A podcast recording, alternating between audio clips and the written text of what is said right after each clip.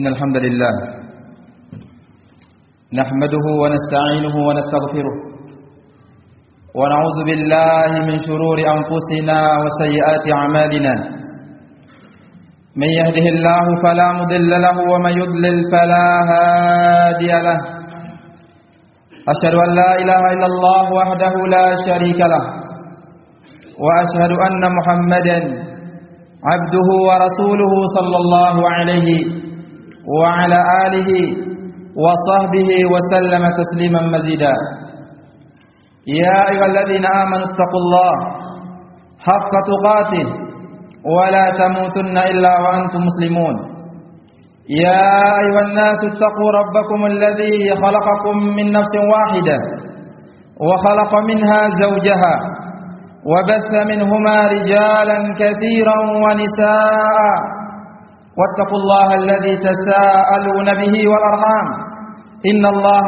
كان عليكم رقيبا يا أيها الذين آمنوا اتقوا الله وقولوا قولا سديدا يصلح لكم أعمالكم ويغفر لكم ذنوبكم ومن يطع الله ورسوله فقد فاز فوزا عظيما أما بعد فإن أصدق الحديث كتاب الله وخير الهدي هدي محمد صلى الله عليه وسلم وشر الأمور محدثاتها فإن كل محدثة بدعة وكل بدعة ضلالة وكل ضلالة في النار.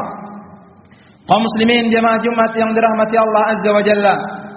Pertama-tama marilah kita bersyukur kepada Allah Azza wa Jalla atas segala nikmat yang diberikan kepada kita semua sehingga kita dapat hadir untuk kita menghambakan diri kita kepada Allah. Untuk kita memperbudak diri kita di hadapan Allah Subhanahu wa taala.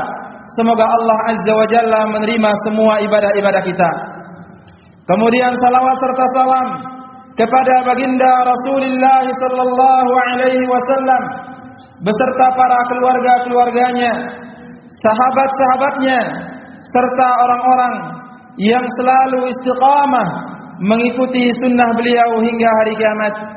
Dan tak lupa juga kami mewasiatkan kepada diri kami sendiri dan kepada jamaah seluruhnya untuk selalu meningkatkan ketakwaan kepada Allah dengan takwa yang sebenarnya, yaitu anta'amala bi ta'atillah ala nurin min Allah tarju thawab Allah wa antajtaniba ma'siyat Allah ala nurin min Allah takhafu iqab Allah, yaitu dengan takwa yang kau melakukan ketaatan kepada Allah dengan cahaya dari Allah, dengan wahyu dari Allah, dengan dalil, karena engkau mengharapkan surga Allah Subhanahu wa taala dan engkau meninggalkan kemaksiatan kepada Allah sesuai dengan cahaya dari Allah karena engkau takut akan azab Allah Azza wa Jalla. Sebagaimana yang Nabi sallallahu alaihi wasallam sabdakan dalam sebuah hadis yang diriwayatkan oleh Imam At-Tirmidzi dan yang lainnya dari sahabat yang mulia Abdullah bin Amr bin As radhiyallahu anhu, Nabi sallallahu alaihi wasallam bersabda, "Yuhsyarul mutakabbiruna yaumal qiyamah amsal adh-dhar ala suwarir rijal." Nanti pada hari kiamat orang-orang yang sombong yang tidak mau beribadah kepada Allah akan dibangkitkan pada hari kiamat seperti semut dalam bentuk manusia. Kemudian mereka akan digiring menuju sebuah penjara di dalam neraka Jahannam. Nama penjara tersebut adalah Bulas. Kemudian mereka diliputi oleh kehinaan dari berbagai arah dan mereka akan diliputi oleh api dan akan diberikan minum dari minum yang berasal dari muntah dan darah serta nanah penduduk neraka. Dari hadis ini kaum muslimin yang dirahmati Allah mengingatkan kepada kita supaya kita menghambakan diri kita kepada Allah. Jangan sampai kita menjadi orang yang sombong, karena orang yang sombong akan dimasukkan ke dalam neraka Allah. Sebagaimana firman Allah Subhanahu wa taala, yaitu Allah Subhanahu wa taala berfirman kepada para malaikat, "Wa idz qala rabbuka lil malaikati isjudu li Adama fasajadu illa iblis aba wastakbar." Yaitu ketika Allah Subhanahu wa taala berfirman kepada para malaikat untuk bersujud kepada Adam, mereka itu enggan kecuali iblis. Iblis itu enggan dan sombong. Dan sombong ini merupakan sifat yang tercela.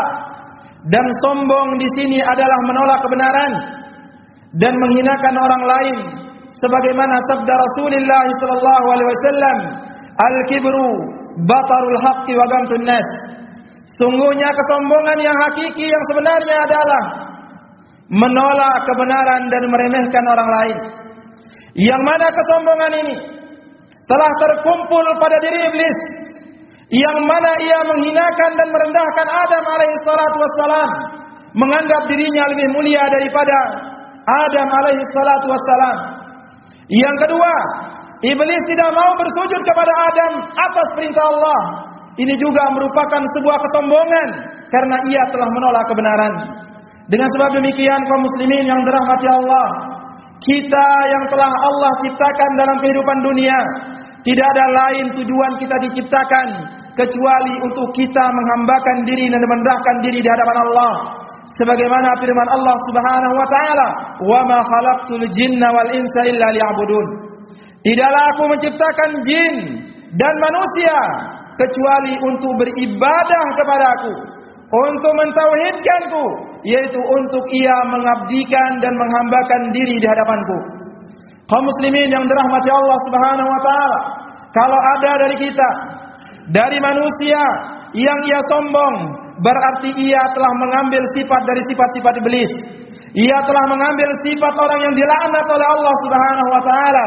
Innal ladzina yastakbiruna an ibadati sayadkhuluna jahannama dakhirin. Sesungguhnya orang-orang yang sombong dari beribadah kepadaku, maka ia akan dimasukkan ke dalam neraka dalam keadaan hina dan dina. Kaum muslimin yang dirahmati Allah Subhanahu wa taala, kalau kita sadar siapa diri kita, maka tidak ada alasan bagi kita untuk sombong. Tidak ada alasan bagi kita untuk kita menolak kebenaran. Tidak ada alasan bagi kita untuk kita menghinakan orang lain. Sebagaimana perkataan salaf mengatakan, tidak ada alasan bagi manusia untuk sombong karena ia keluar dari lubang kencing dua kali. Pertama, ia keluar dari lubang kencing bapaknya, dan yang kedua, ia keluar dari lubang kencing ibunya, yang mana asalnya juga adalah asal yang hina, diciptakan dari air yang hina. Kaum muslimin yang dirahmati Allah Subhanahu wa taala, suatu hari Nabi sallallahu alaihi wasallam berludah di tangannya. Kemudian ia memegang ludahnya dan mengatakan firman Allah Subhanahu wa taala, "Anna ta'jizuni." Allah Subhanahu wa taala berfirman, tidak ada sesuatu yang menjadikan aku tidak mampu. Allah Maha Kuasa atas segala sesuatu. Tidak ada yang berat bagi Allah Subhanahu wa taala. Sesungguhnya aku telah menciptakan kalian wahai manusia dari bentuk yang seperti ini. Kita diciptakan dari air yang hina, dari setetes mani. Maka dengan sebab demikian, tidak ada alasan bagi kita untuk durhaka kepada Allah. Tidak ada alasan untuk kita sombong, untuk kita mengangkat dada kita, untuk menganggap kita orang yang paling baik, yang paling tinggi, yang paling mulia. Namun yang diinginkan adalah hendaknya kita tawadhu. Kita sadar akan asal muasal diri kita, yang mana kita diciptakan dari air yang hina. Maka barang siapa yang bertawadhu karena Allah, Allah Subhanahu wa taala akan mengangkat dirinya. Barakallahu li wa lakum fil Qur'anil azim wa nafa'ani wa iyyakum bima fihi minal ayati wadh-dhikril hakim wa taqabbala minni wa minkum tilawatahu innahu huwal ghafurur rahim.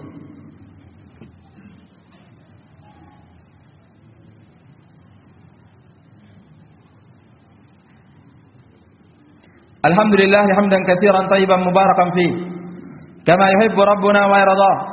Wassalatu wassalamu ala asyrafil anbiya'i wal mursalin wa ala alihi wa sahbihi wa man tabi'ahum bi ihsanin ila yaumiddin. Asyhadu an la ilaha illallah wahdahu la syarikalah wa asyhadu anna Muhammadan 'abduhu wa rasuluhu sallallahu alaihi wa ala alihi wa sahbihi wa sallama tasliman mazida. Kaum muslimin yang dirahmati Allah Subhanahu wa taala, marilah kita bersama-sama tunduk kepada perintah Allah.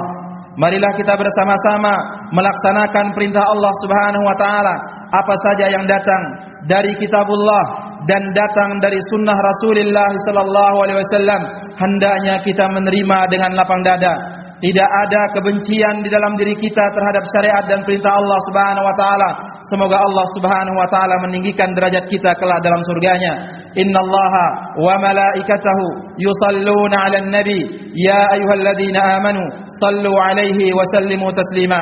Allahumma salli 'ala Muhammad wa 'ala ali Muhammad كما صليت على إبراهيم وعلى آل إبراهيم إنك حميد مجيد وبارك على محمد وعلى آل محمد كما باركت على إبراهيم وعلى آل إبراهيم إنك حميد مجيد اللهم اغفر للمسلمين والمسلمات والمؤمنين والمؤمنات الأحياء منهم والأموات إنك سميع قريب مجيب الدعوات يا قاضي الحاجات ربنا ظلمنا أنفسنا وإن لم تغفر لنا وترحمنا لنكونن من الخاسرين اللهم أغثنا اللهم أغثنا اللهم أغثنا اللهم اسقنا اللهم اسقنا اللهم اسقنا ربنا آتنا في الدنيا حسنة وفي الآخرة حسنة وقنا عذاب النار وصلى الله على نبينا محمد وعلى آله وصحبه أجمعين أقم الصلاة.